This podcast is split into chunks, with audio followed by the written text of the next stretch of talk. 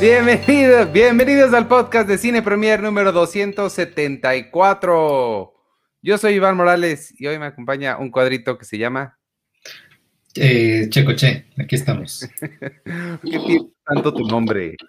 Ya, es que como, tenía, tenía ahorita la, la, compu acá, la otra compu, haciendo otras cosas, pero ya. Mm, qué bueno. ¿Cómo has estado? ¿Cómo estuvo tu semana? ¿Cómo vas? ¿Cómo te va todo? Bien, bien, pues aquí, aquí este, estaba viendo, es que estaba viendo de que van a, van a ser ya 25 eh, años, creo, de tesis, pero todavía falta. ¿De 25 es de que hiciste tu tesis? No, no, de tesis la de Alejandro Menaos. Ah, y dije, ah, caray.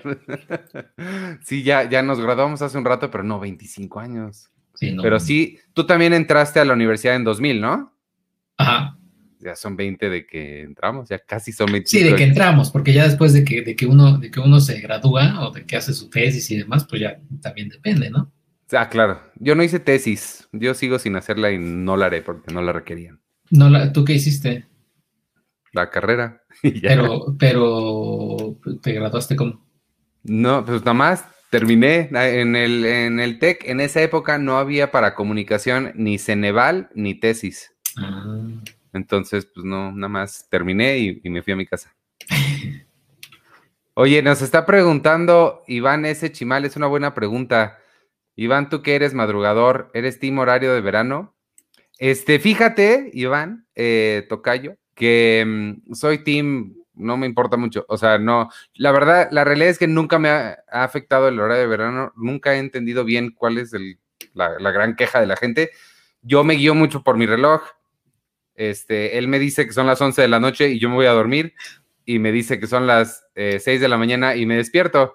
Entonces, pues si se mueve para un lado o para otro, realmente nunca me ha hecho mucha diferencia. Este, entonces, pues me da igual. Sí lo siento cuando es cambio de 3, 4 horas cuando viajas, ¿no? Pero así no. ¿A ti, Sergio, te afecta? Pues, pues un poquito, quizás al inicio, pero no, no tanto. Creo que sí lo que dices es este o sea, tienes un punto como cuando ya viajas y vas por mucho tiempo, o sea, viajas muchas horas, o sea, son cuatro o cinco, me afecta, pero un, tip en, clasificación pendiente del pasado, les di bastantes tips de viaje. Del pasado. del, martes pasado, un tip para cuando viajen, amigos, cuando lleguen a viajar algún día de este, en este mundo. Eh, a mí me sirvió, no sé si tú, lo, si tú lo llegaste a hacer, Iván, yo viajaba, o sea, viajábamos y ya, ¿no? Llegabas que a, a Londres y eran seis horas de diferencia y demás, o en, Tokio, ¿no? Que son tantas horas y demás. La clave aquí es, llegas, cambias tu reloj y se acabó y piensas nada más en esa hora. O sea, no piensas, ay, serían ahorita las tres de la mañana en México, pues porque si empiezas a hacer eso, pues ya te das el pentoditita la cara. Sí, estoy totalmente de acuerdo. Ese siempre ha sido el tip para mí también. Eh, funciona para eso y funciona para el dinero. Y la frase es, el que convierte no se divierte. Ah, este, Digo, hay que tener cuidado no estar gastando si estás en libras o en, dólares, pero pues tú llevas tu, budget y pues ya nada más no te pases de eso, no te preocupes, como dices, estar pensando todo el tiempo, ay, esto ahorita son las 11 en México o esto son 3 pesos. Pues no importa, ya estás allá y, ajá, e, e, es que esa misma filosofía creo que la tengo yo para el, para el horario de verano, que pues son las 6, y ya, no importa lo que era ayer, ahorita aquí son las seis. Ajá, pero también es algo, eh, o sea, lo de no pensar tanto en, cuando viajas y en la economía es esto medio peligroso, ¿no? O sea, porque entras a una tiendita y, ay, el chocolate y esto y ya te echas 100, 100 no sé, euros, dólares, este, bolívares, lo que sea, y, y si dices, o sea, ya después, o sea, es el primer, segundo día y acabas así en el último día de tus vacaciones, claro, buscándole las moneditas. Por eso debes llevar tu, tu budget, tu presupuesto. No voy a pasar de 50 euros. Y pues ya, si te los gastas todos en un chocolate, es tu problema, manito. Ajá, exactamente. Ya de eso no te, no te pases. Oye, este, antes de pasar con el tema mero, mero, que me sugeriste ver una película y la vi. Mira, fíjate, me fui corriendo a verla. Este. Oye, se canceló The Right Stuff, Sergio. Ah, no hablamos de ella durante toda su transmisión. Hablamos de ella el último capítulo y al día siguiente la cancelaron. Sí, bueno, sí, yo creo que, ¿sabes qué? Yo creo que estaba pasando. Disney estaba esperando a obtener, eh, digamos, los resultados finales de de, Latinoamérica, porque en Estados Unidos ya se había pasado, pero estaba esperando a, ver así cómo le fue en, Latinoamérica y pues no, no, no le fue también. También creo que no le hicieron suficiente publicidad, hombre. Pues sí, o sea, creo que la bronca ahí es que pues, está, o sea, vaya, entrabas a Disney y estaba ahí, ¿no? El banner de, de esta cosa. Pero sí, no le, o sea, no le metían, le meten publicidad a Falcon, le meten publicidad a WandaVision, pero sí a, a, Right Stuff creo que sí no lo metieron tanto. ¿Sabes qué les recomiendo, amigos? Si, alguno de ustedes tiene productos em, como, como Disney Plus, anúnciense en lugares como Cine Premier, por ejemplo. Es un muy buen lugar para, para anunciarse. exacto. Oye, este, pues vamos a pasar si quieres en lo que eh, debemos decir otra vez. Penny no va a estar porque sigue en su, en su curso. Eh, creo que le faltan tres o cuatro semanas, pero, pero sé, eh, ¿cómo se llama? El otro, Arturo, en algún momento llega. Mientras tanto, tenemos dos cosas de qué hablar que tú me ordenaste que fuera a ver. ¿Y con cuál quieres empezar? Porque las dos están bien padres. Es igual y con la, con la película animada, pero nada más aquí. Eh, ah, película animada, no vi ninguna película animada. Digo, la serie animada. Ay, pero, pero nada más aquí alguien estaba mencionando, bueno, Beto Valadez menciona lo de lo de Right Stuff, pero sí, o sea, puede estar salvada Right Stuff porque es de Warner Pictures, Warner Television. Probablemente la salve HBO Max, o sea, dentro de los tratos ahí, o sea, la, la serie ya se, sale de ahí, pero la estaban queriendo vender a, alguien interesado. Puede ser que HBO Max esté ahí, pero pues, quién sabe, o sea, igual en una de esas ni le interesa. ¿Sabes dónde le iría bien? Mm. En Curiosity Stream. Pues no creo que Curiosity Stream le, le alcance el presupuesto. O sea, va, a ser Michelle Gondry quien haga Right Stuff 2. Pero le iría bien y nada más alguien nos pregunta ¿qué, les pareció el tráiler de Space Jam, tú que eres fan de Space Jam, ¿no? Yo no lo vi, no, no, no, no lo he visto. Vi que rediseñaron el sitio que llevaba, que era legendario en internet por no haberlo actualizado nunca, pero no he visto el tráiler. está raro, o sea, está padre, pero sí está raro. Sí, pero, pero no sé, eh, creo que crees que soy fan de Space Jam porque soy fan del básquetbol, pero yo vi Space Jam ya muy grande, o sea, la vi en los últimos ocho años. ¿No la viste de niño? No la vi de chico, no. Yo no, no es una de las con las que crecí. Raro porque pues Michael Jordan y el básquet, pero no, ah, no, se me pasó por completo. Yo sí. Oye, y ahora sí, dice José Luis que mínimo media hora de crítica de Invincible, ¿no? Hablarán sobre los demás capítulos de Batman y Winter Soldier. Pues vamos a hablar de Invincible. De, Invincible, sí, José Luis GR. Nada más déjenme avisarles, este, amigos de, del Patreon, especialmente los de las casas Pau, quédense porque al final vamos a estarles regalando un montón de cosas. Tengo un gran anuncio para ustedes y un gran anuncio para, para el mundo en general. Este, pero los vamos a dejar al final para que llegue más gente, se emocionen y hacer la, ¿cómo se llama? El suspenso. Este, sí, José Luis, vamos a hablar gracias a tu petición, hablar de Invincible. Es una caricatura, una animación que yo había escuchado mucho de ella porque hacen la voz muchos comediantes que me gustan, pero no había tenido chance de verla hasta que Sergio me dijo, vela en este momento. Le hice caso y está bien padre, sí está. Fíjate que al principio yo me esperaba algo muy tipo, mm, no, no sé ni siquiera tipo qué, como The Voice, este, como, como oscura, ruda, tipo soccer punch, como, como más de ese estilo. Y sí, eh, eh, tiene momentos muy así, pero lo que más me gustó es la eh, honestidad, no sé, como la, la, franqueza con la que está contada. No, tiene, no, es, no es cínica, no es irónica, está como contada muy, se ve que es gente que no se está burlando de los superhéroes, sino que sí le gustan los superhéroes y está contando otra historia y este, porque tiene muchas partes que son tal cual de película de superhéroes normal, no, no, no tiene chistes, no tiene comedia, no tiene burlas, eso me, gustó mucho. Sí, a mí, a mí, eh, quizás ya la empezaba a ver y sí, lo único que, el único pero a mí que, no, no, no hago tanto clic todavía con la animación como tal, o sea, porque no, o sea, es esta animación, pues ya no es animación a mano, ¿no? Es animación por computadora, eh, etcétera, que incluso, es que no sé si lo mencioné aquí o en dónde, o, sea, incluso los Simpson, ¿no? Los Simpson, las últimas temporadas, pues son hechas ya en, computadora, o sea, ya es una animación, tal cual, no es una animación dibujada, ¿no? Es el único pero, y también quizás que para las personas que no son fans del género de superhéroes, por así decirlo, van a decir otra vez, o sea, y empiezas a ver la serie y es otra vez el chavito que es superhéroe y demás. Pero empieza, o sea, creo que, creo que los créditos del primer episodio llegan hasta, o sea, empiezan como, es como en DOA de Netflix, o sea, llevas 40 minutos y te ponen ahí el, crédito, ¿no? De Invincible. Y, pero sí, termina, termina ese primer episodio y sí dices, órale, que, sí, es, es algo súper, o sea, como que no te lo esperas y, y ya obviamente ya estás enganchado y dices, bueno, sí quiero saber qué más pasa. Pero me gusta que la historia es, o sea, ese, ese plot point que sucede al, final del primer episodio, que sí es un gran twist, no es, pensarías que va a ser el hilo conductor de todo lo demás, pero, pero no, o sea, sí está y ese como el misterio, pero realmente estás viendo la, historia, pues casi coming of age de, del chavito, que hace la voz de Steven John, ¿no?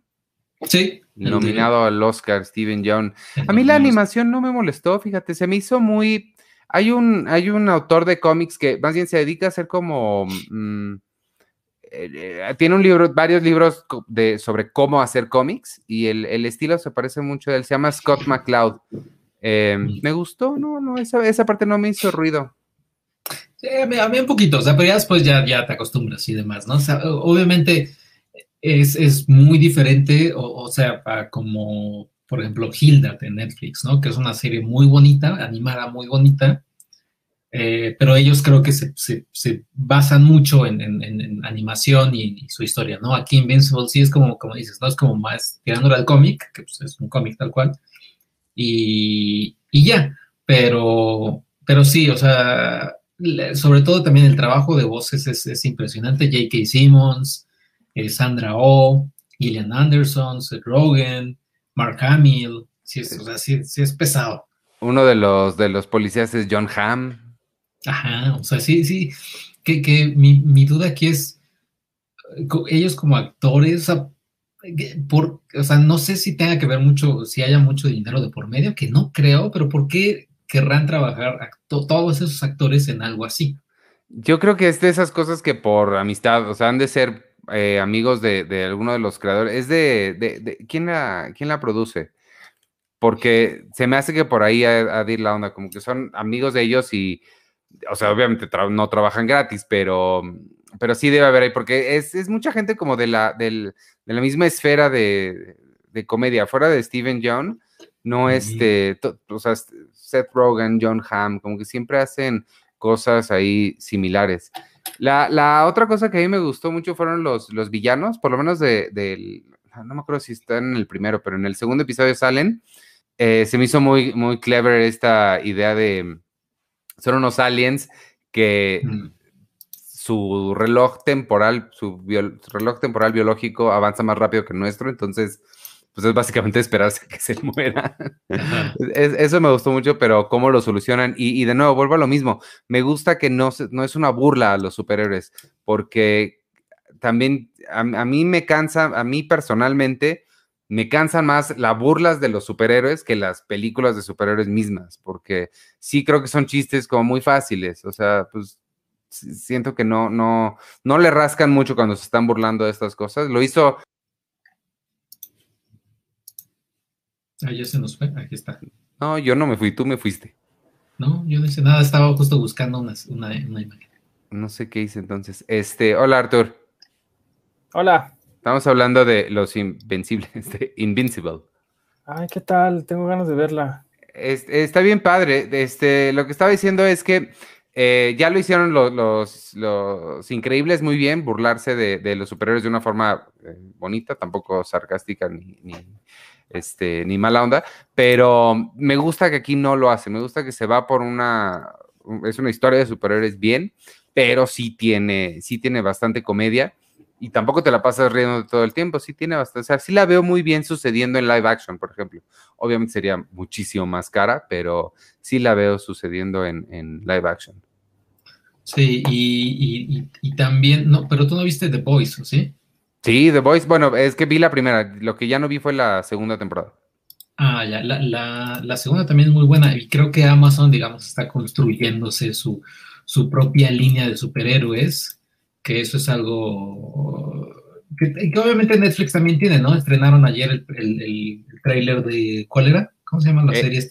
El legado de Júpiter. El legado de Júpiter. Y, y ahorita, ahorita Amazon tiene esta que, que, o sea, sí la veo como, como prima hermana de The Boys. No es tan, tan cruda, tan, tan No. crítica hacia el mundo de los superhéroes. Es más, como dices, coming of age y tiene sus, y sus cositas. Pues está, está padre. La voz del robot la hace Zachary Quinto y la voz de Atom Eve la hace Gillian Anderson también. O sea, la verdad es que son, son, son pues, puros actores como peso pesado.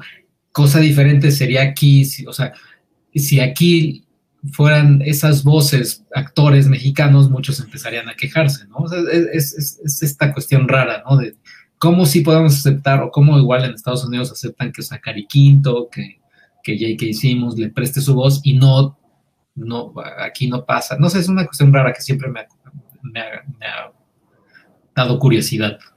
Sí, pero eh, eh, es un debate que va mucho más ah, allá de eso y que nos va a llevar a, a terminar hablando de la ley cinematográfica que están discutiendo.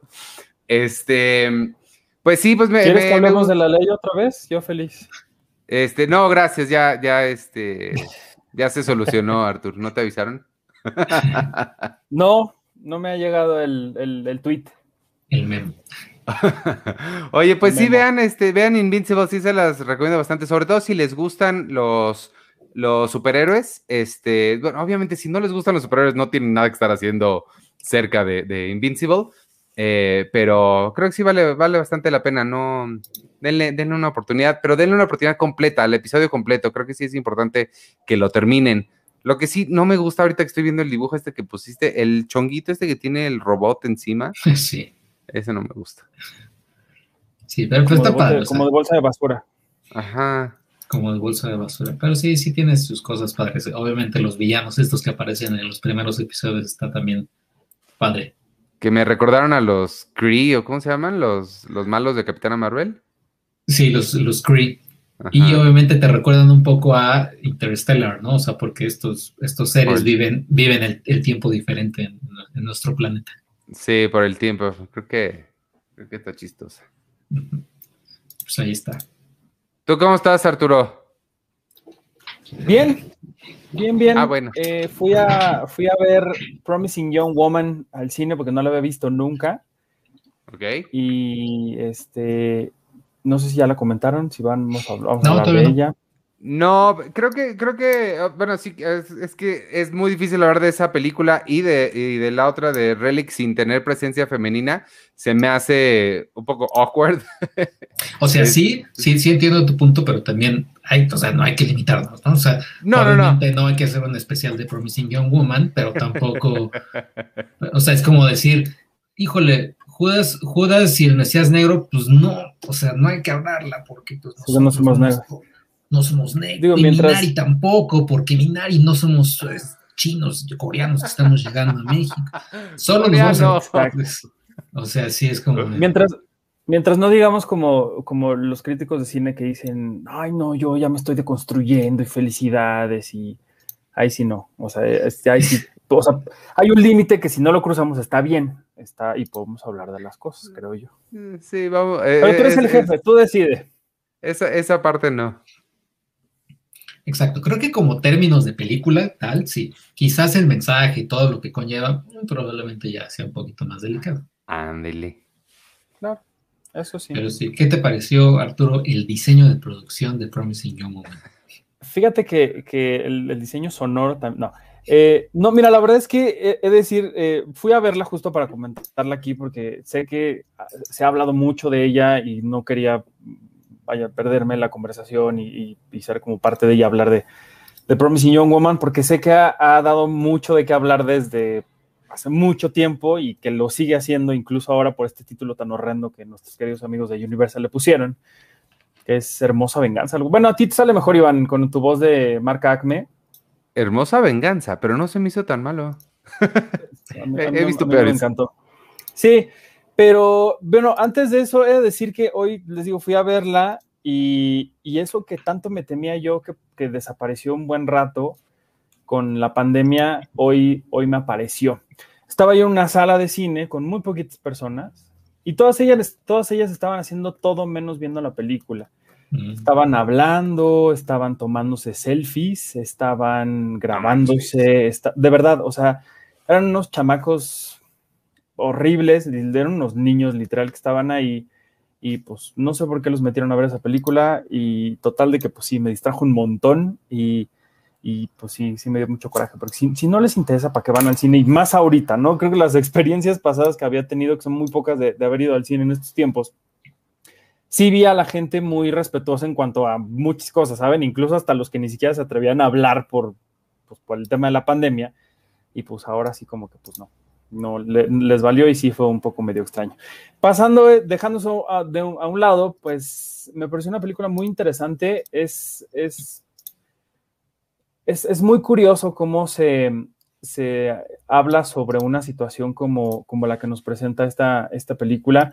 Em, de cierta forma, creo que e, en cuanto a términos de su historia, sí me deja con un trago bastante amargo por, por muchas de las cosas que, aparecen ahí y muchas de las cosas que se mencionan ahí, quizás son de las cosas que a lo mejor no, no es tan apto que nosotros hablemos como pues, la cuestión de cómo lo ven las víctimas, cómo viven las víctimas una cuestión de abuso y cómo las cosas para ellas nunca terminan siendo como, lo es para los hombres, pero me parece que esta película nos trata como de explicar mucho eso a través de, su personaje principal y de, y de cómo, pues vaya, nos muestra esto que de pronto o no conocemos o que, o que pasa desapercibido y que también sí es como muy necesario de cuando algo malo sucede, cuando, cuando un, crimen se comete contra una mujer, hay muchas cosas que la misma sociedad va dejando como de un lado y, quien recibe el apoyo no es la víctima, sino el victimario. Y aquí lo vemos perfectamente bien. Y como una acción del pasado, por más, es que estábamos chavitos, es que fue otro momento, es que no sé qué, pues sigue teniendo consecuencias y sigue teniendo muchas cosas muy fuertes que, que hace como pues sí nos hace reflexionar mucho, o al menos a mí me, lo pareció así.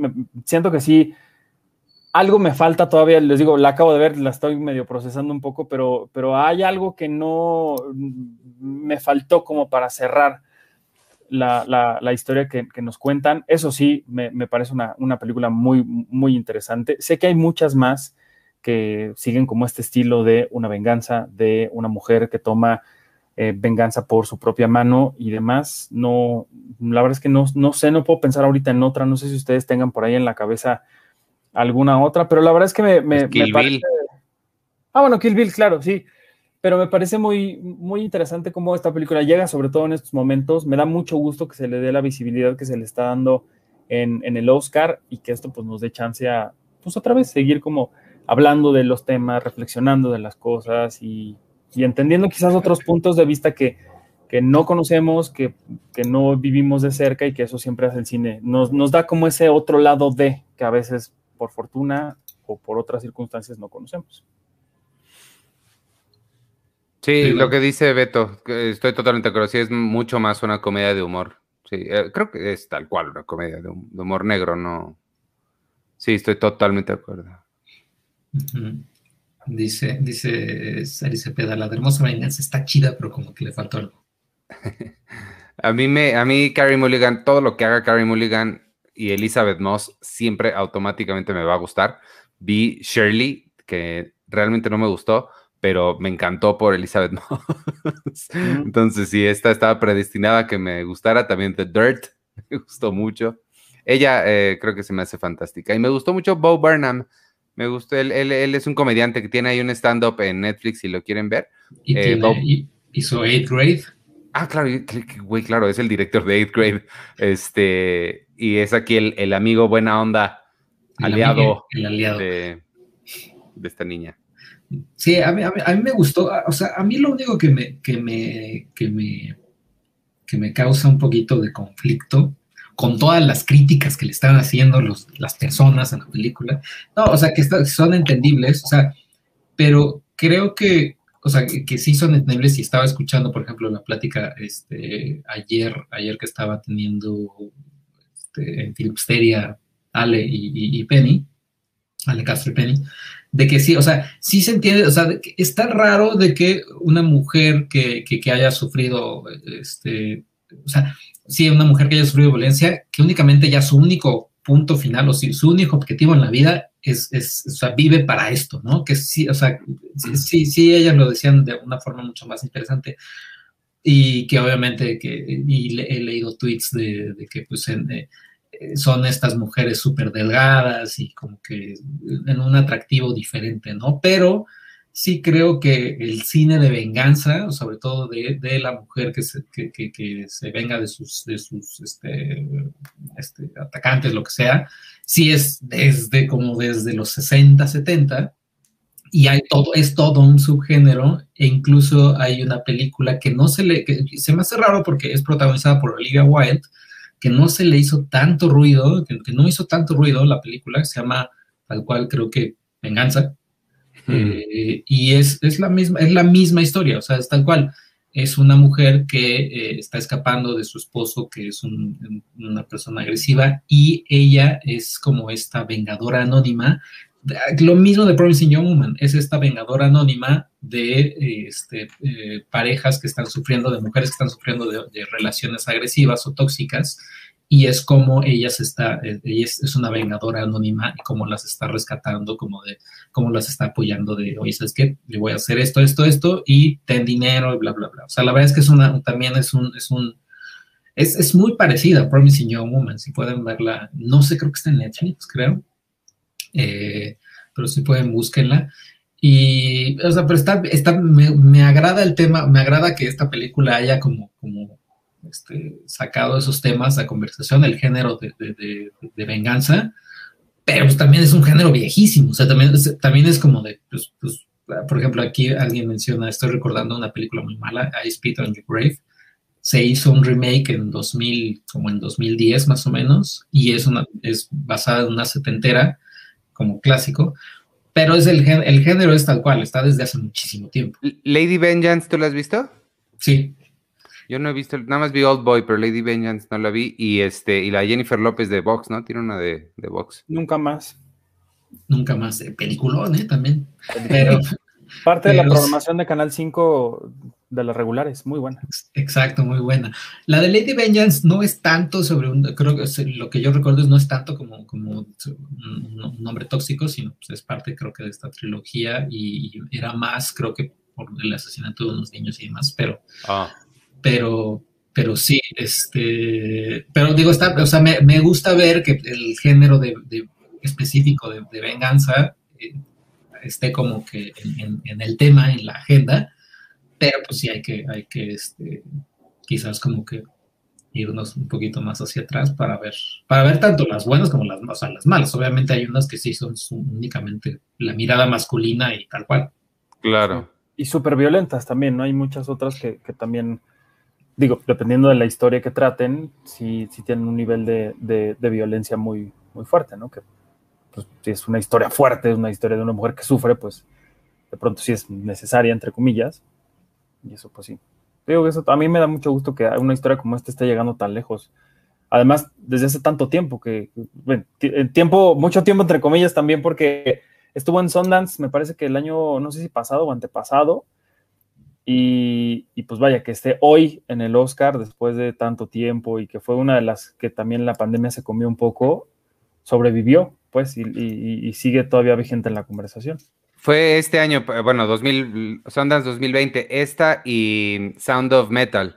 Ambas son, me parece que leí que era la primera vez que dos películas ganadoras de Sundance estaban al mismo tiempo en el, en el Oscar. Eso fue bastante notorio. Ah, mira. Ahí está. La que decía, la que decía de, de Olivia Wilde se llama eh, Una Vigilante o la vigilante. Ahorita en lo que se carga la imagen que va, a llegar aquí es la que, es la que es. ¿Y si está en Netflix? Eh, buena pregunta, todavía no, todavía no, no sé.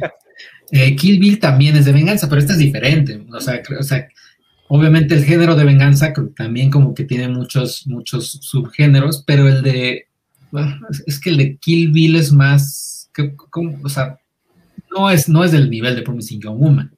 No, pues, o sea, es, es, sí, es muy diferente, es muy estil, mucho más estilizada, pero pues al final de cuentas sí es una historia de venganza, pues es ella vengándose del güey que la mató o la dio por muerta. De todos, ¿no? O sea, por, o sea, aquí a final de cuentas no está vengando solo de uno, se está vengando tal cual. Ah, claro, de, sí. De la lista, ¿de cuántos eran? ¿Siete? ¿Ocho? ¿Seis? Cinco.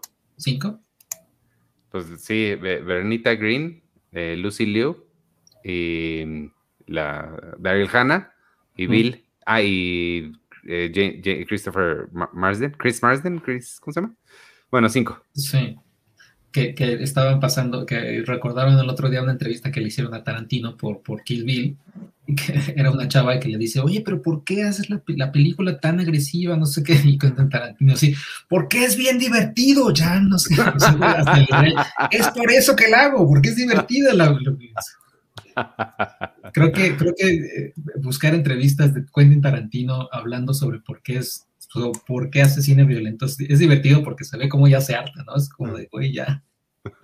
Pues sí, pues sí. Pero aparte no puede ser de otra forma una historia así. O sea, imagínate Kill Bill sin esa violencia, pues no tiene sentido, pues no, no tendría mucho chiste. Se tendría que llamar Talk to Bill Calmly. Ah, exacto, así como, oye Bill, ¿puedo hablar contigo? Tengo una queja que quiero decirte. Ajá, exacto, perdonando a los que me intentaron matar. Ajá, igual Promising Young Woman también, pues, pues, no, no sé, digo, si no tuviera todo lo que tiene, pues también sería como, como raro, ¿no? Ay, Gone, Gone Girl. ¿Sería de venganza también? Pues más o menos, o sea, sí, pero está loca, pues, o sea... Sí, es una, o sea, sí es una venganza como súper creepy, ¿no? Super, sí. No, pero además, no se está vengando de algo que, pues, o sea... O sea, la, la, o sea, no es... Ah, no, porque él la engaña, no me estaba acordando de que él la engaña, de eso se está vengando. Pensé que nada más la estaba, se, se me olvidó esa parte y estaba recordando que, que ella nada más lo torturaba porque no, sí, pero, pero, es no. Que, pero acuérdate que él, ella también tuvo un novio anterior, que es con el que se ve Ben Affleck, y, y, y le dice, güey, la, la, o sea, ella, ella me acusó de haberla violado, o sea, le explica todo su plan y, y, Ben Affleck le dice, bueno, ¿y la volviste a ver? Y le dice, sí, en la televisión, cuando, cuando la reportaron como perdida. Dice. La película uh, perdida. Que le dice, se graduó, se a, graduó. a Being Murdered. Ay, qué buena es Gone Girl. Oye, Alex, se dice un 80% de comedias románticas son de venganza, pero sin violencia y sangre. tiene, tiene, tiene, mucha razón. ¿Dónde está? ¿Sí? Aquí en, en, el cine mexicano tenemos películas de violencia. O sea, digo, de, ¿De violencia. De, de, venganza. De violencia hay un chingo. De venganza. Este. Eh, Lola, Lola, la trailera no es como de venganza, es como justiciera, más no Exacto. de venganza. Sí, ella es como una justiciera social. Hay una cosa ahí de, ¿sabes? Como de una heroína anónima que arrollaba a todos con su, con su camión de, de ocho ruedas. Pero pensando en una película así, ahorita no se me viene a la mente ninguna. Digo, seguramente en el cine este de Video Home y demás, seguro sí hay bastantes, pero pues ahí sí no, no lo conozco. Ah, mira, sí, hay un buen de Video Home así, dice Gerardo. Sí, pero sí del Video Home casi no. Sería, es una buena pregunta, debería buscar. Seguro sí hay. No, hay un montón, seguro hay un chingo, pero pues. No, pero seguro no nos estamos acordando. Sí, nicotina, seguro es de eso, o, o mala no. chance, o carambola. Nicotina es Guy Ritchie mexicano. O sea, Nicotina es, es, lo que querían hacer, era un Guy Ritchie mexicano. ¿Y no se está vengando de algo de que lo obligaron a fumar o algo? Pues no, Matando Cabos tampoco es de, o sea, Matando Cabos un poco es de venganza de, de los, de los amigos, o sea, de, de Pedro Armendáriz, que era amigo de, del chavito, o sea, tenemos este flashback donde eran amigos y ya después, cuando Pedro Armendáriz, cuando el amigo llega con Pedro Armendáriz, oye, dame trabajo, le da el trabajo como de que limpie el edificio, ¿no? Y él así como que le guarda un rencor. Quizás ah. nada más por ahí. Pero, pero no sé, no sé si el cine de Gael o el cine de Diego tengan por ahí algunos. Eh, Nuevo Orden es, es de venganza contra, contra cómo se atreven los pobres a estar pobres. Exacto. Mira, Xochitl Quintanar dice, mano de obra. Es que mano de obra empieza por ahí y a la mitad toma un rumbo diferente. No lo, no lo, no lo digo en, en un mal sentido, me gusta mucho ese, ese, ese giro que toma la historia a la mitad y me, me gusta un montón. Podría ser, digo, pero de venganza femenina, ahí sí no sé. Seguro, seguro sí hay, pues. Sí. Seguro sí Ay, hay. las telenovelas, la, la muchacha esta que se disfrazaba o que no sé qué. Yo no sé de telenovelas. Seguro hay una telenovela en la que alguien se hizo pasar por la hermana muerta para vengarse del esposo que la dejó por ella. Algo así. Bueno, mira, aquí Alberto López está diciendo, hola Alberto, ¿cómo estás? Eh, Un ejemplo muy bueno, Mujeres Asesinas fue una serie que reunió como a las grandes actrices de México de hace unos años, desde Lucía Méndez y Verónica Castro hasta quien ustedes quieran.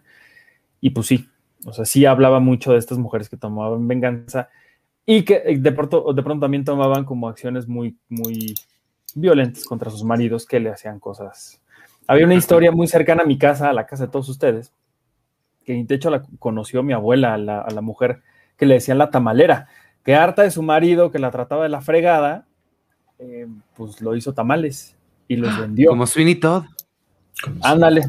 Nada más que aquí la gente se los comió también y, y pues sí, fue ahí en Portales, muy cerca del- de, de- de la casa de mis abuelos. Eh, ¿Por qué no hacen películas de esas? Ya me acordé de esta, La Mala.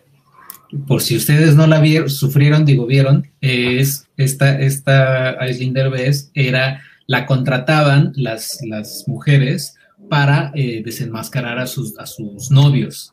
Era, Ah. eh, o sea, la contrataban y, oye, es que creo que, creo que a mi novio me, me está sacando, me está engañando. Y entonces la contrataban para que ella los, los sedujera y al caer ellos, pues ella ya llegaba con las novias y decía, sí, sí, güey, tu, tu novio es infiel, no sé qué, bla, bla, y lo cortaban. Pero el twist aquí es que se enamora de Mauricio Ockman. Ah. Y vamos, es, es como, como decía, creo que Alice, sí, es- hay comedias románticas de venganza y esta es una de ellas. Oh. Malona, ¿eh? ¿Sabes, cuál? Una, una muy, muy viejita que a mí me gusta un montón es la otra de Roberto Cabaldón, que sí es un poco de venganza porque es Dolores del Río interpretando a un papel doble, que son dos, dos gemelas, y una de ellas es estúpidamente rica y la otra es estúpidamente pobre. Entonces, la que es riquísima va y se burla siempre de la pobre y, y- y entonces la otra, harta de su, de su pobretud, ¿no? Porque además la película se encarga de mostrarnos así la desesperación que ella tiene por no tener dinero, en, aparte en Navidad y no puede comprarle un regalo bonito a su novio, en fin. Y entonces esta mujer, pues la mata, mata a su hermana rica y se hace pasar por ella. Ah, pues ahí está. Entonces esa puede ser. El- También, este, hasta, el viento, hasta el viento tiene miedo también. este, eh, ¿qué? Va- ah, vamos, vamos, vamos a la siguiente. Ah, sí, a la siguiente, que es, es- que es la también, que, que- es otra de género, tal cual. Es súper género, es súper, eh, bueno, no sé, no sé cuál vas a poner. eh, pues la de, igual también está en, en Netflix. Entonces sí, híjole, cómo me divertí viendo esa, no, o sea, me puse a verla hace, hace rato, este, tuve chance de, de verla a la mitad del día, lo cual jamás sucede, pero me piqué. Te voy a confesar algo, eh, cuando abrí Netflix empezó a reproducirse Erin Brockovich y me quedé viendo como 15 minutos de Erin Brockovich. Qué padre está Erin Brockovich. ¿Es una historia de venganza también? Contra sí, una de transnacional. No, no, Es- una, una- una compañía. Este, pero no, ya puse esta, se llama Run en español, corre, es con la increíble Sarah Paulson, que todos, absolutamente todos recordamos por Studio 60 on the Sunset Strip. Este, y es una historia de, venganza contra, contra la vida. Es, uh, me, me encantó, eh, me la estaba yo pasando súper bien. De lo que se trata es, básicamente, es una mujer que tiene una hija, nace, es prematura, ¿no? La niña, es, nace Sí. como a los seis, eh, siete meses. Entonces tiene muchos problemas de salud. La niña crece en silla de ruedas, tiene asma, tiene una, un problema en la piel. y ya está graduándose de la prepa, está a punto de entrar a la universidad, está desesperada por ver quién la aceptó, si alguien la aceptó en las universidades, y Sarah Paulson está nerviosa de que se vaya a la vida real. Este, y creo que no es spoiler porque es el, el, primer plot point de la película. La niña descubre que su mamá puede o no estarle dando unas pastillas que no son para ella. Vamos a dejarlo ahí con, la trama para que no revelar demasiado, pero es una historia que, mira, es, dirigida por dos, personas cuyos nombres no recuerdo, pero bien podrían ser Mini Steven y Mini King, porque se ve que son los más grandes fans de Stephen King. Eh, el momento más claro es la niña habla, la, habla a algún lugar, a la farmacia, me parece, para este, averiguar un, nombre que necesita y, y, habla información y le dice, dime el nombre de la ciudad que necesitas empezando por el nombre de la ciudad y luego el estado. Por ejemplo, Derry, Maine. Y Derry, Maine no existe, es la ciudad en la que sucede It y, varias de las, de las historias de Stephen King. Entonces es muy evidente ahí la, la, referencia y pues obviamente a Misery, que creo que Misery es el, el, referente más cercano que vamos a tener. Este, se me hizo muy divertida. Hay un momento en el que eh, algo sucede, vamos a decirlo con un cartero, para que quien ya la haya visto sepa de qué estoy hablando, en la que se encuentran las tres, están, más bien ellas dos, con un cartero están hablando en la calle. Ah, de ahí se me empezó a caer muchísimo la película, porque lo que sucede en esa escena, que es espectacular toda esa secuencia, no sirve de nada y regresa como al punto cero y si es como que entonces ya ya la sentí muy fabricada, muy maquinada para hacerme sentir emociones y no necesariamente por la historia que estaba contando. Fuera de eso, está bien padre, me gustó mucho y, ya. Sí, sí, está, está padre y eh, no, viste, vieron Searching. los directores de Searching. ah, este, no. No, pues es, la de este las computadoras que les dije la semana pasada que no había visto. exacto. Es, esa, o sea, ellos son los directores de esta. Algunos, no la criticaban, o sea, no, hay como para criticarle tanto, pero decían, es que ya hicieron ahora un suspenso un poquito más, pues más este, clásico, ¿no? O sea, sí, también no, van a andar haciendo, vamos a tratar de inventar ahora otra cosa, ¿no? Eh, tiene, tiene ahí sus guiños de searching, porque esta, esta chica también busca cosas en internet y la modelo que sale en un anuncio en, la película es la misma modelo que sale en Searching, que es ah. como, como clave, ¿no? Y, y, ya, sí, también a mí la película como al final, o sea, el final, final, final, final, sí es como, o sea, sí, sí dije, no, esto, esto está medio, medio, o sea, sí, sí, se, pasaron ya y de lanza, o sea, como que ya, ya, ya no, no hice tanto clics y dije, no, ya. Pero, pero en general, en general también la película es súper tensa, se mantiene así constantemente como que eh, apoyando a la, protagonista, que por cierto, algo que me, que me gustó mucho es que ella en realidad también desde, creo que desde el 2014, ella está en silla de ruedas. O sea, puede, ah. Puede digamos, caminar, pero no tanto, pero este, ella está en silla de ruedas y era lo que los, que los directores querían. O sea, querían darle también la oportunidad a una persona este, con, con estas capacidades para, y actriz para poder interpretar este papel y no dárselo a alguien que, que, que pueda caminar y que bla, bla, bla, bla, bla. No, ellos, ellos querían una actriz tal cual, eh, así. Ah, qué padre, eso, eso está muy bueno. Y, y, lo hace muy bien y pues sí, la, la, película, la película es este, sí, sí, llama la atención. Lo que dice Beto Valadez no es como, no es como la historia esta que creo que se llama The Act, que es una serie también. Eh, creo que sí, o sea, lo que tiene, lo que tiene, la, lo que tiene la película es que el, síndrome de Munchausen, que el síndrome de Munchausen es que los papás, cuando, cuando los papás quieren mantener a sus hijos con ellos, eh, los enferman a, adrede. Y es lo que se ve en la serie de, Amy Adams, de HBO, ¿cómo se llama esta serie? Eh, objects. Sharp, Objects. Sharp Objects. y, En, y en Phantom Thread. Ajá, o sea, sí, Phantom Thread es más como romántico, pero sí, lo, que hacen es este, enfermar, a, enfermar a, sus, a sus seres queridos para mantenerlos con ellos, que haya una dependencia ahí. Y en, este caso es totalmente, ¿no? En el caso de Ron es, es absolutamente el síndrome de Munchausen. Y Ari Aster tiene un cortometraje que se llama así, Munchausen. Búscanlo, está en Vimeo. Y es, imagínense un cortometraje de Ari Aster, el de Midsommar y Hereditary, que hace, un, que, que, hace sobre el, complejo de, el síndrome de Munchausen, pues está bastante aterrador. Sí, no, no. ¿Tú, la viste, Arthur? No, no, no la vi.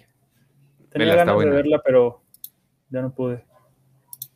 Sí, está, está buena, está, está en, Netflix y, y, bastante aceptable. Y me, gusta también que es una película muy cerrada. el reparto son prácticamente ellas dos. En algún momento salen, vemos algunos doctores como extras y el, cartero que les digo, pero sí es, es muy como de cámara. Este, eso está muy padre. Y la, chica esta, pues es, su primer papel importante, al menos, supongo. Porque para ponerse del tú por tú así a Sarah Paulson, pues está, lo hace, lo hace bastante, bastante bien. Y ahora que me dices que está ella en silla de ruedas, sí hace unas cosas que, pues sí, son bastante notables, o sea, me gusta, me gusta esa idea. Me llama la atención que sea de Hulu en Estados Unidos y aquí de Netflix. Sí, originalmente creo que la película es de Lionsgate, la terminó comprando Hulu en, Estados Unidos y los derechos internacionales son de Netflix. Oye, hablando de cosas que compró Netflix, Sergio, compró Sony. No vamos a decir nada al respecto. Compró Sony, pero los, o sea, pero, pero los, la exclusividad para sus películas, pero con una ventana de, de, cierto. O sea, estrenan Morbius en cines y como 45 días después va a estrenar en Netflix. Y Into the Spider-Verse 2. Ajá. Oye, este, bueno, ¿algo más de Ron que, quieras comentar? No, se me antojó un Ron. Vean Ron, amigos, está, está divertida. Es, de esas películas que, te la pasas bien, no esperes demasiado, no es así la gran obra, no hay mucho que rascarle. Bueno, seguro si le rascan si hay, más, pero está divertida, es para pasarla, pasarla padre, divertido y, y, pues sí está medio... Yo pensé que era de miedo y por eso me daba cosa verla, pero no, no tiene nada de miedo, nomás es es como suspenso. Suspenso cool. Este, pasamos a los, a los regalos, porque sé que la gente está muy desesperada o tienen algo más de qué quieran comentar. De Relic, a mí me gustaría hablar de Relic, pero si quieres vamos primero con los regalos. Si quieres regalos, Relic, y también hay una cápsula de, Penny que mandó. Habla ella, de, habla ella de Relic, pero pues también para ligarla ya a, lo que diga Arturo y ya después este, cerramos con la cápsula de Penny. Religados. Así es. Exacto. Pero, pero los, los, los, este. Los regalos. Los regalos. Ah, entonces primero eso. Sí. sí. Ok. Este, tengo tres anuncios importantes que darles, amigos. Son, son regalos bien padres. Em, está la dirección abajo, patreon.com, diagonal cine premier del Patreon, que siempre les hago el anuncio. Eh, pero acuérdense que todo esto es como, como decía Stan Lee, cualquier Spider-Man puede ser el primer Spider-Man de la gente, este puede ser el primer podcast de quien sea, y les tengo que recordar siempre que quien no lo haya hecho se unan al Patreon de Cine Premier, patreon.com, diagonal Cine Premier, eligen la casa que más les guste, cada una tiene diferentes beneficios, y es, eh, esos beneficios son videos exclusivos, contenido adelantado, contenido hecho a la medida, contenido eh, bien padre, además acceso a talleres, eh, acabamos de conseguir acceso al taller de apreciación cinematográfica de Hugo Lara, por ejemplo. Entonces, toda la gente que está en, las casas Pau, Monóculo y Aprendiz tienen acceso a ese taller. Está el taller de Lalo, nuestro fotógrafo, Stop Motion, que está dando ahorita, y el mío de guionismo que di también. Ahí sigue. Vienen muchos más y tenemos que ponernos de acuerdo para hacer el podcast exclusivo para patrons de abril, por cierto. Este. Y bueno, uno de estos grandes beneficios que tenemos, voy a añadir uno a la lista. Este, este está de verdad bien Sería más padre si no hubiera pandemia, pero de todas formas está bien padre. Eh, logré un acuerdo, amigos, logramos un acuerdo con la cadena de cines que espero que ustedes conozcan, Cinépolis, Cinépolis, ¿cómo se pronuncia? Cinépolis. Eh, a partir de esta semana, de este mes, mañana les van a empezar a llegar todos los miembros de las casas PAU, sea Pau Geek, Pau Monóculo o Pau Aprendiz, van a tener eh, completamente gratis dos boletos para sala tradicional y dos boletos para sala VIP. directo en su correo electrónico o a través de Discord. No sé bien cómo vaya a escoger Víctor regalarlos, pero dos boletos para sala tradicional, dos boletos para sala VIP todos los meses hasta, si no pasa nada, en lo que resta del año. Este, y ya, para, todas las, para toda la gente de las casas, Pau Aprendiz, Pau Monoclo y Pau Geek. Este, ese es el, el, anuncio más grande que tenemos. Son códigos digitales, entonces lo pueden canjear en cualquier Cinépolis de la República. Yo intenté una vez canjearlos en Sao Paulo, donde también hay Cinépolis y no me hicieron caso. Entonces, si viven, si hay Cinépolis donde ustedes están, este, y no es en México, creo que no les va a funcionar. Pero mm, en las salas mexicanas de Cinépolis las pueden eh, intercambiar. Y el segundo cosa importante que les voy a regalar ahorita es, este sí es ahorita, les pedí a toda la gente que fuera, que, estuviera en el pendientes a su Discord.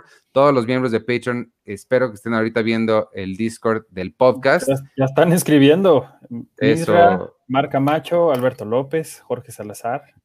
Eso, que bueno, pónganse atentos amigos porque van a tener bien poquito tiempo para contestar esta siguiente. Tenemos aquí, este, conseguimos eh, que el autocinema, ¿cómo se llama? No me quiero equivocar y lo apunté. Autocinema City Banamex. El Autocinema City Banamex que está muy cerquita del Auditorio Nacional. Este sí, perdónenme, no es a nivel nacional, está nada más en Polanco. Este, para mañana, ¿quién se quedó con ganas o tiene ganas de volver a ver Tenet? Levante la mano. Mañana tenemos eh, tres boletos para irse a la función de mañana viernes a las 8 de la noche en el Autocinema City Banamex, aquí muy cerquita del Auditorio Nacional. Tres eh, pases para ir en su carrito seguros a ver Tenet en tiempo real y volteado. Yo no estoy poniendo atención al Discord, entonces Víctor, me a hacer favor de los primeros tres que han llegado para ver Tenet. Eh, se los vamos a mandar por correo en un ratito. Y el siguiente es, no es una película tan eh, moderna, ya tienen sus añitos, pero déjame te pregunto algo, Sergio. ¿Crees que sea posible que alguien más en este momento esté haciendo lo que tú y yo en este momento? Eh, yo creo que sí, porque si no, ¿qué caso tiene salvar el mundo? Eso, mero. Eh, tenemos, tenemos dos boletos para ir a ver Armageddon el sábado a las 5 de la tarde, ahí al Autocinema City Banamex. Este, igual, los primeros dos que nos comenten ahí en el Discord del podcast para irse a ver eh, que, quieran, van a tener sus boletos para irse a ver Armageddon el sábado a las 5 de la tarde. La semana que entra vamos a estar regalando otros para otras películas. Eh, depende de la cartelera que tenga el, el Autocinema City Ornamex. Muchas gracias al Autocinema por habernos eh, regalado esto. Gracias también a Cinépolis por, por los códigos digitales para toda la gente. Oye, pero, pero, perdón que te interrumpa, pero que digan, yo quiero, porque están poniendo, están muy contentos todos y que se, van a ir, se van a ir en, autosardín. O sea, está, la fiesta está muy padre en el Discord, pero digan, yo quiero, porque no. Sí, pongan Tenet o Armageddon. Porque... Ajá, porque si no, pobre Víctor va a estar así como de, ah, ¿a quién le doy? Entonces. Pues mira, ¿a quién le doy? es una pregunta que. ¿A quién le doy los boletos, Iván? Eh, mira, ya, ya, ya están poniendo ahora sí. Ya te, este, la última, la última noticia, y aquí, este, ay, ¿cómo se llamaba mi amiga chilena? Este, que ya me estaba gritando, a Paulina Díaz. Pauli Díaz, supongo que es Paulina, espero. Este, Pau, eh, tú estás en Chile, y me reclamaste que por qué nada más había regalos para la gente de la Ciudad de México, bueno, para la gente del país. Eh, la siguiente cosa es un regalo para todos. No se lo, no, quería presentárselos con más, este, con más fuerza y que lo vieran y todo. No puedo hacer eso todavía porque todavía falta algunas cosas que no dependen de mí. Este, pero vamos a tener un especial digital del Oscar hicimos una cosa, un trabajo, de verdad que si les digo todo lo que hicimos, lo pesado que fue, la cantidad de trabajo que le metimos, se van de espaldas y no nos lo creerían. Es un trabajo que hicimos con muchísimo amor, muchísimo cuidado y esperamos que les guste mucho. Es un compendio completamente eh, nuevo, diferente, va a ser exclusivo para toda la gente de Patreon y la gente que lo quiera comprar por aparte también, pero trae también muchas trivias, trae ahí muchos premios que se pueden ganar. Los premios ahí sí, como todo lo demás, es para nuestra queridísima comunidad de Patreon, pero el especial lo van a poder adquirir quien sea y por supuesto, Pau, tú lo vas a poder bajar allá en Chile con mucho gusto y participar. Tiene unos juegos increíbles este, eh, los juegos los hizo Susana, eh, le quedaron, de verdad, vale la pena nada más por los juegos, se los prometo, porque están bien buenos. Y, bueno, después platicamos más a fondo de todo lo que trae el especial digital, pero pues sepan que ahí están, son las tres nuevos, tres grandes anuncios que tenía, que tiene para ustedes. Si ustedes todavía no son parte del Patreon, es un buen momento para hacerlo. Patreon.com, diagonal, cine premier. Además de todo lo que ya dije, tienen acceso al sitio, completamente eh, sin publicidad y a todas las revistas digitales que hemos hecho en el pasado y que seguiremos haciendo una vez que regresemos a hacer la revista. Y este, y listo. Gracias. Esos fueron los anuncios. Muchas gracias por hacerme, darme chance en mi propio show de dar anuncios. Y este, y ahora sí, vámonos con Relic. Relic. Oye, está la película de los laberintos. Martínez, ¿cuándo sale el especial digital? En cuanto me aprueben una cosa que me tiene que aprobar un agente. es que estas cosas ya son de otros niveles y eh, hay aprobaciones que tienen que ser aprobadas. Pero sepan que vayan investigando y ahí viene un análisis muy detallado donde les vamos a decir quién podría ganar, pero hay premios bien padres para las quinielas. Entonces, prepárense ahí también para las quinielas y nosotros tenemos que hablar de qué vamos a hacer el día del Oscar, pero eso no tiene nada que ver con esto. Vámonos con Relic. Vámonos con Relic. ¿Quieres empezar tú, Checo? Eh, no, empieza tú porque yo no la vi todavía. Ah, ok.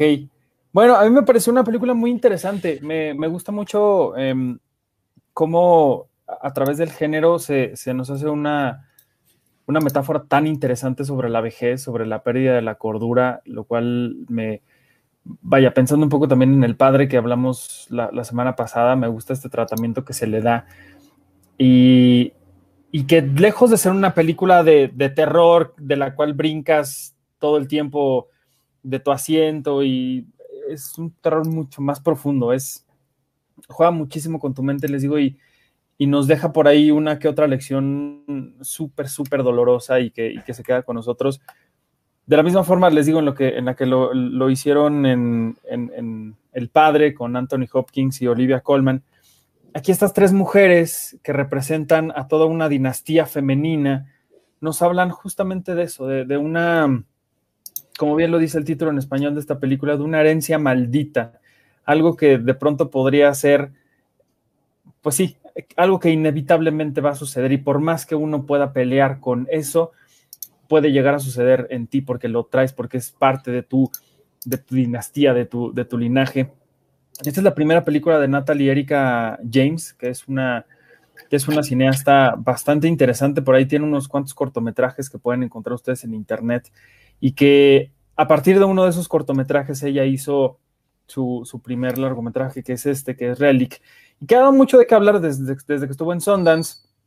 Estuvo también, por ejemplo, aquí en el Festival de, de Los Cabos y estuvo un buen rato ahí y la gente pudo verla también. Sin duda alguna, yo, yo pude verla eh, desde entonces, ¿no? Con, a través de, esta, de, estas distintas plataformas, pero creo que también es una película que, que brilla muchísimo en una, en una sala de cine, tiene un diseño sonoro espectacular y, que les digo, a través de, de todos estos elementos nos deja una, gran lección sobre, sobre la vejez, sobre, sobre cómo las personas de pronto van perdiendo em, pues, la mente, la cordura, cómo el, tiempo no, pues de pronto no es tan benevolente con algunos y cómo las personas alrededor de, una, de un adulto mayor sufren, lidian y se enfrentan a, a, esas cosas. Es una muestra muy grande de cómo este, el cine de género siempre nos deja lecciones muy fuertes, lecciones que, desde distintas metáforas, alegorías, de cosas que,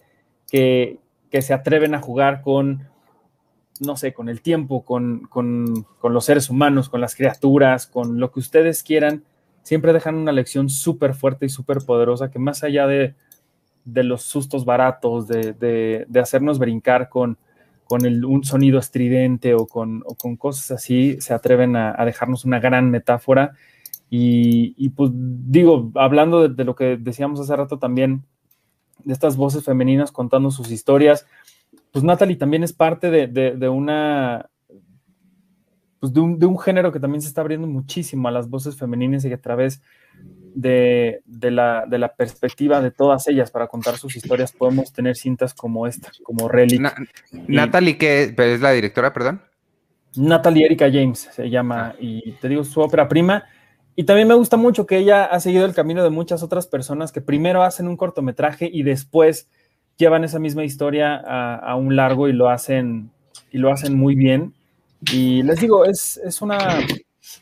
Es curioso cómo, cómo de pronto hay cosas que nos han querido llevar al cine y no lo han logrado tanto.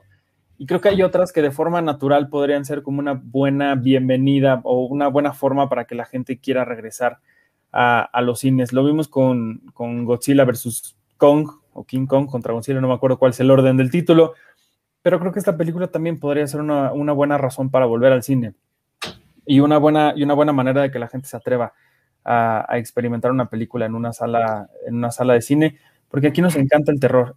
Y aquí nos encanta el terror especialmente cuando las cosas no están bien en la vida que nos rodea. Y, les digo, esta, esta es una película que va mucho más allá de eso y que seguramente la van a disfrutar un montón.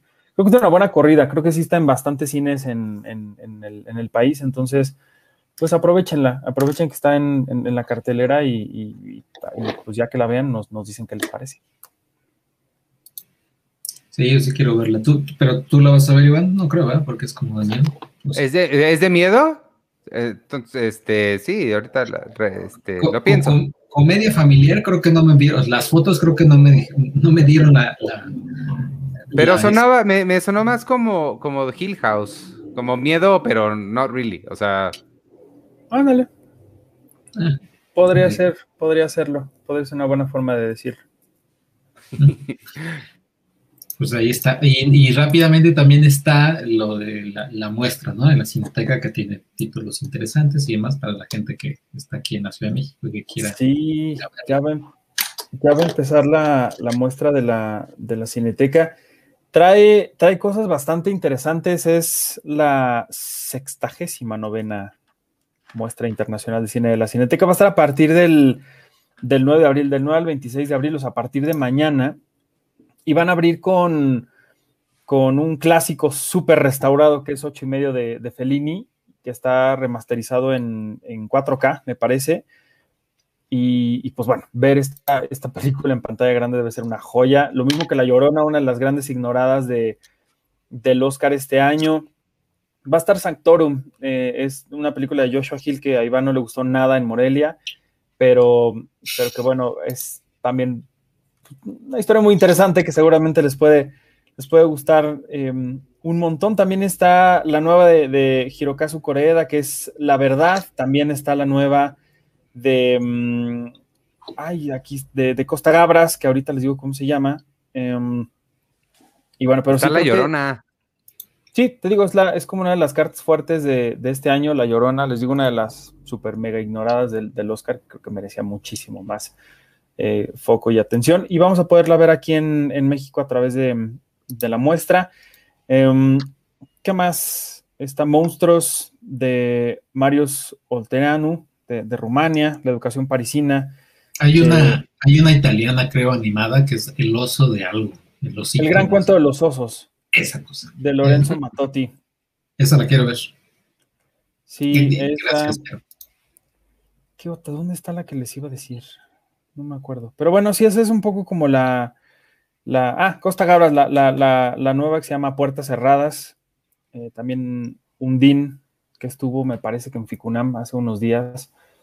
La de Corea también la quiero ver y creo que igual también le puede gustar a Iván porque es con, con Ethan Hawke. Ah, entonces sí. Es con Ethan Hawke eh, y es este Coreda, es, japonés, pero es su primera película, creo que es francesa, ¿verdad? En, francés y en inglés y bla, bla, bla, porque eh, habla sobre, sobre cine. Ya sé cuál es.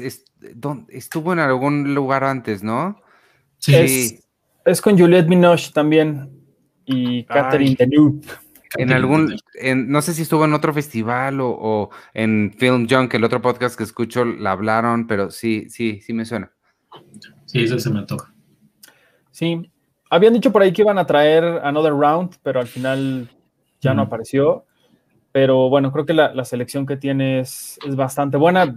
digo, abrir con ocho y medio de Fellini y en pantalla grande y además en estas salas de la Cineteca que pues se nota su amor por el cine, pues es una gran experiencia y de ahí les digo hasta La Llorona y, ver a estos grandes cineastas de, todo el mundo también en esta muestra, que es parte de, su gran, de su gran propósito que han tenido desde hace casi 70 años, lo cual pues sí es, es, algo muy, muy bueno aprovechar. Una buena razón también para volver al cine y ver algo que valga mucho, mucho la pena también. Les digo, a partir de mañana y hasta el 26 de, de abril. Y esto eh, eventualmente hasta donde sé, seguirá el mismo camino que las otras muestras de la Cineteca. Cuando salgan de aquí de la ciudad, irán recorriendo distintas sedes alternas en todo el país, lo cual pues también me parece muy, muy bueno para que toda la gente de todo México pueda ver estas grandes películas. Nada más váyanse con cubrebocas. Sí.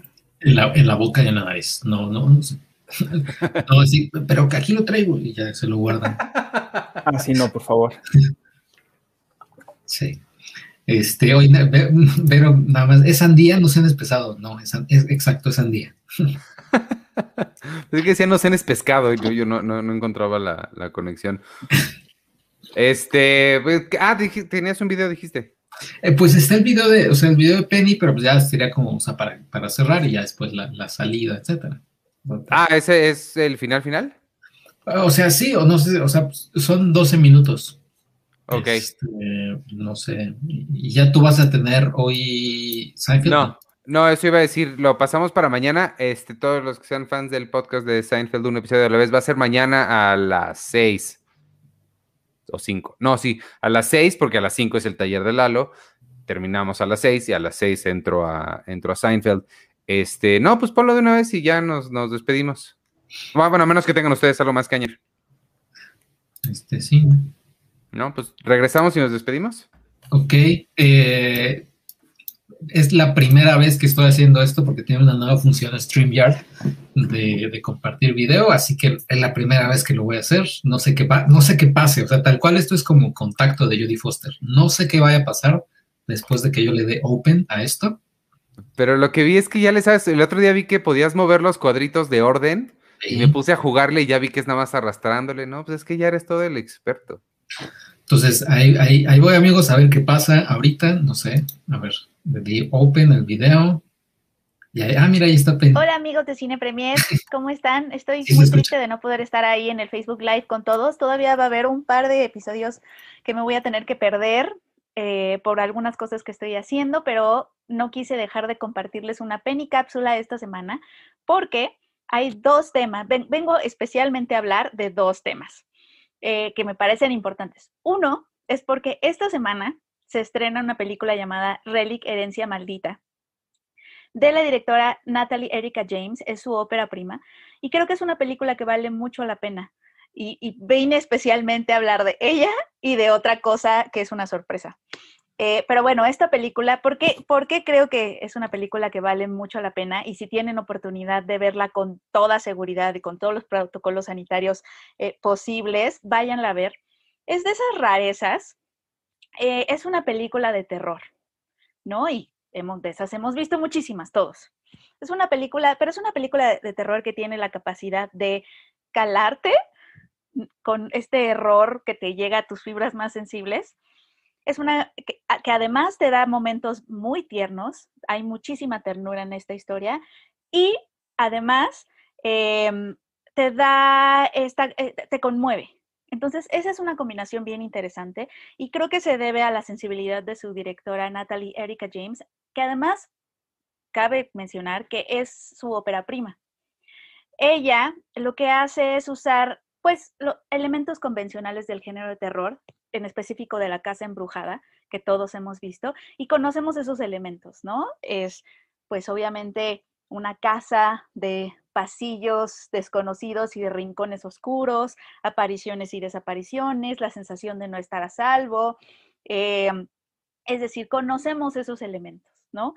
Y, y, cómo lo que tiene la casa embrujada, que es muy interesante, ese arquetipo del terror, es que eh, mucha de su pesadilla viene de no sentirte seguro, de, quitarnos, robarnos esa sensación de que un hogar es un lugar seguro, es nuestro refugio, debería ser nuestro espacio familiar, ¿no? Lo que consideramos familiar, nuestro refugio, nuestro espacio íntimo. Y justamente, pues mete la pesadilla ahí y es subvertir un poco esta sensación. Mucha de la pesadilla de la casa embrujada viene, de quitarnos esa sensación de seguridad y pues bueno, lo mismo pasa eh, con, el cuerpo, ¿no? En, el terror clásico, por ejemplo, de las posesiones demoníacas, pues nuestro cuerpo también es de cierta forma una casa, eh, que también, como nos muestra el error, el, terror de las posesiones malignas y todo eso, pues también se puede convertir en un extraño, ¿no? Nuestro cuerpo. Y un poco estas son las reflexiones que nos trae a la cabeza esta película es la historia de una familia de tres mujeres. Estas tres mujeres eh, representan diferentes generaciones. Tenemos a la abuela, eh, a la mamá y a la nieta. Todo comienza porque hay una desaparición. parece que la abuela no se sabe dónde está y entonces la hija y la nieta, y estas mujeres están distanciadas. ¿no? Eh, hay, este distanciamiento entre mamá y, abuela, ¿no? Y su hija, y también entre la hija más joven y su madre. Entonces, cuando llegan hasta a la casa hay este distanciamiento y no sabemos dónde está la abuela, Edna. Eh, eh, y a partir de ahí, la, historia va a tener estos elementos de horror gótico, de no saber qué, es real, qué, no es real, qué es lo que está en la cabeza de las protagonistas o qué sí es sobrenatural, etc. Eh, hay este juego, pero lo que es muy interesante es que la, directora empieza a hacer eh, a utilizar estos elementos justamente para hablarnos de pesadillas reales y conmovernos. Eh, eh, es decir, estamos hablando del de, envejecimiento, del deterioro del propio cuerpo, y hace un énfasis muy bello, muy potente en el cuerpo, por ejemplo, ¿no? Hay una transformación corporal que sucede, ¿no? Le sucede a una de las protagonistas. No quiero dar muchos detalles de eso porque obviamente no, no quiero hacer ningún spoiler, pero bueno, esta amenaza eh, la amenaza más grande es el envejecimiento, es la demencia senil. Eh, el, terror de la película está así, es una metáfora sobre eso, ¿no? Y me parece muy bello porque la película sí me recordó como, eh, pues cuando uno envejece, te vas convirtiendo en un poco un extraño, ¿no? tu cuerpo se transforma, te transformas en alguien más y todos vamos a llegar a ese momento en donde pues vamos a hacer estos entes descompuestos por el tiempo, ¿no? Y es una maldición, esa es la verdadera maldición detrás de la, herencia maldita que nos, que, todos tenemos, ¿no? Y, pero, y aquí viene un poco también la pesadilla y lo que me gustó de Relic es que al introducir estas mujeres, ¿no? Estas tres generaciones de mujeres, empieza a ser muy claro que es una maldición, este envejecimiento, este deterioro del cuerpo que todos vamos a enfrentar la verdadera maldición no es que tú lo vivas, sino es que es ver a tus seres queridos como lo viven primero que tú, ¿no? Ver, ver, verle el cabello blanco a tu mamá, cómo empieza a arrugarse su carita. Eh, y hay, hay, hay momentos muy simbólicos en la película sobre eso, ¿no? Que hacen mucho énfasis en el cuerpo y la, y la cineasta hace como, también tiene sus, sus, incorpora el body horror, pero de una forma súper bella, súper eh, poderosa, hasta tierna. Hay momentos de body horror que, están combinados con mucha ternura, por ejemplo. Eso es algo hacia el final de la película. Y eso es algo como que no vemos mucho en las películas de terror o las películas del género. Entonces ella agarra esos elementos convencionales para darnos algo conmovedor, algo que se siente fresco, algo que nos, que nos cala hondo, porque son terrores reales, ¿no? Todas estas realidades terroríficas. Y usa los espacios, y eso también vale mucho la pena verlo cuando estás viendo la película, cómo transforma el set, esta casa embrujada. Se empieza a transformar también y un poco es la extensión de la mente de Edna, ¿no? Que eh, espacios que te atrapan, eh, cosas que se repiten, estos cuartos que están llenos de cosas amontonadas, es decir, también hay un diseño de producción y una creación de atmósferas bastante potente y que alimenta esta idea de eh, justo que tus lugares conocidos se conviertan en desconocidos y lo que, lo que, prácticamente eso es envejecer, convertirte en un extraño. Y creo que eso me gustó muchísimo.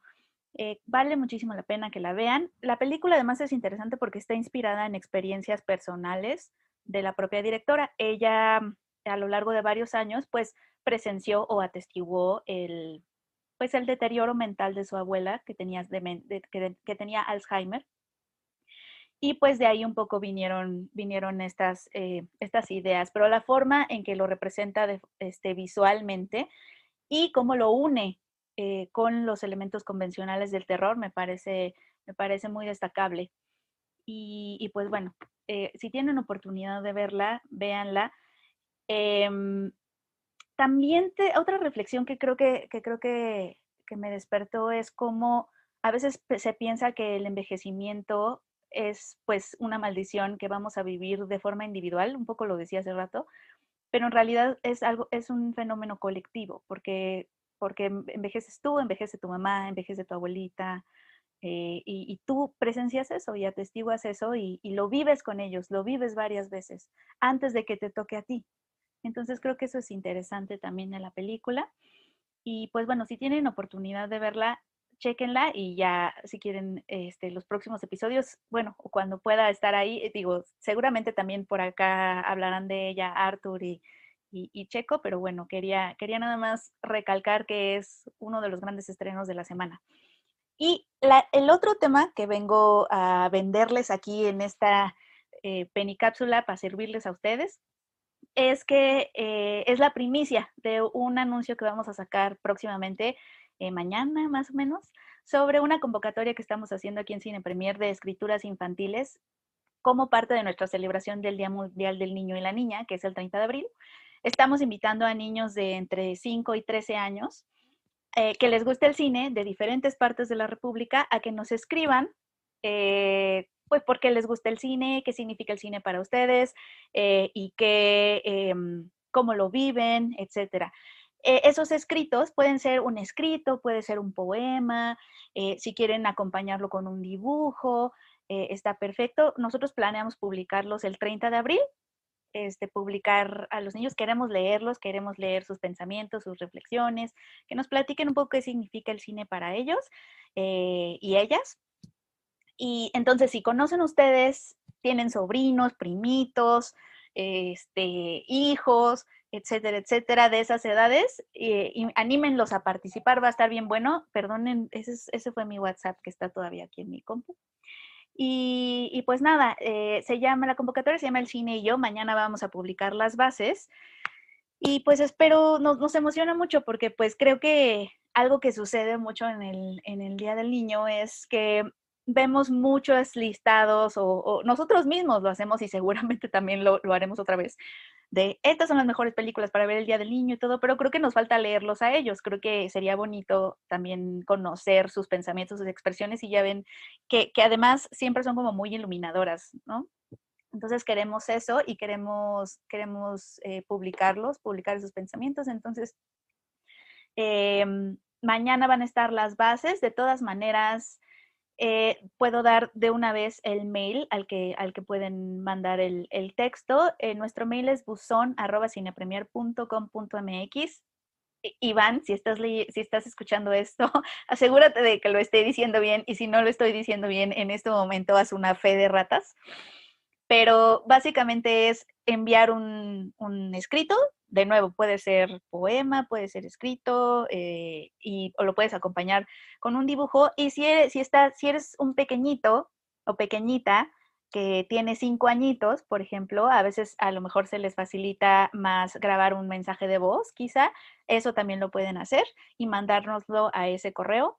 Eh, los escritos de, hasta una página, eh, este, no estamos dando como indicaciones sobre qué, fuente, qué, qué Arial 2, etcétera, nada de eso. Es, eh, puede ser de hasta una página, ese es un máximo. Si quieres escribir una línea, dos líneas, está perfecto, pero eh, es más o menos de, hasta una página. Entonces, pues bueno, ojalá que se animen. Y pues nada, era todo lo que, lo que, lo que venía a contarles. Espero que, hayan disfrutado de esta penny cápsula y pues trataré de, de, mandarles otra la próxima semana porque hay, viene la película, bueno, se estrena este fin de semana también Promising Young Woman y, y, si quieren, me gustaría pues mandar mi próxima cápsula de eso el próximo, el próximo jueves para comentarles y que hayan tenido oportunidad de, de verla también. Pues nada, muchísimas gracias. Yo me despido. Yo soy Peña Oliva. Muchas gracias. Yeah. Ahí está. Este, sí, pues eh, muchos anuncios hoy, amigos, entonces eh, se los voy a repetir rapidísimo para que lo apunten porque luego hablamos muy rápido y se, se les van las cabras o se nos van las cabras. Este, los boletos del autocinema ya se fueron, estaban en Discord, eso ya olvidémoslo, pero de ahora en adelante les reitero, suscríbanse al Patreon, patreon.com, diagonal, cine ahí está la dirección abajo.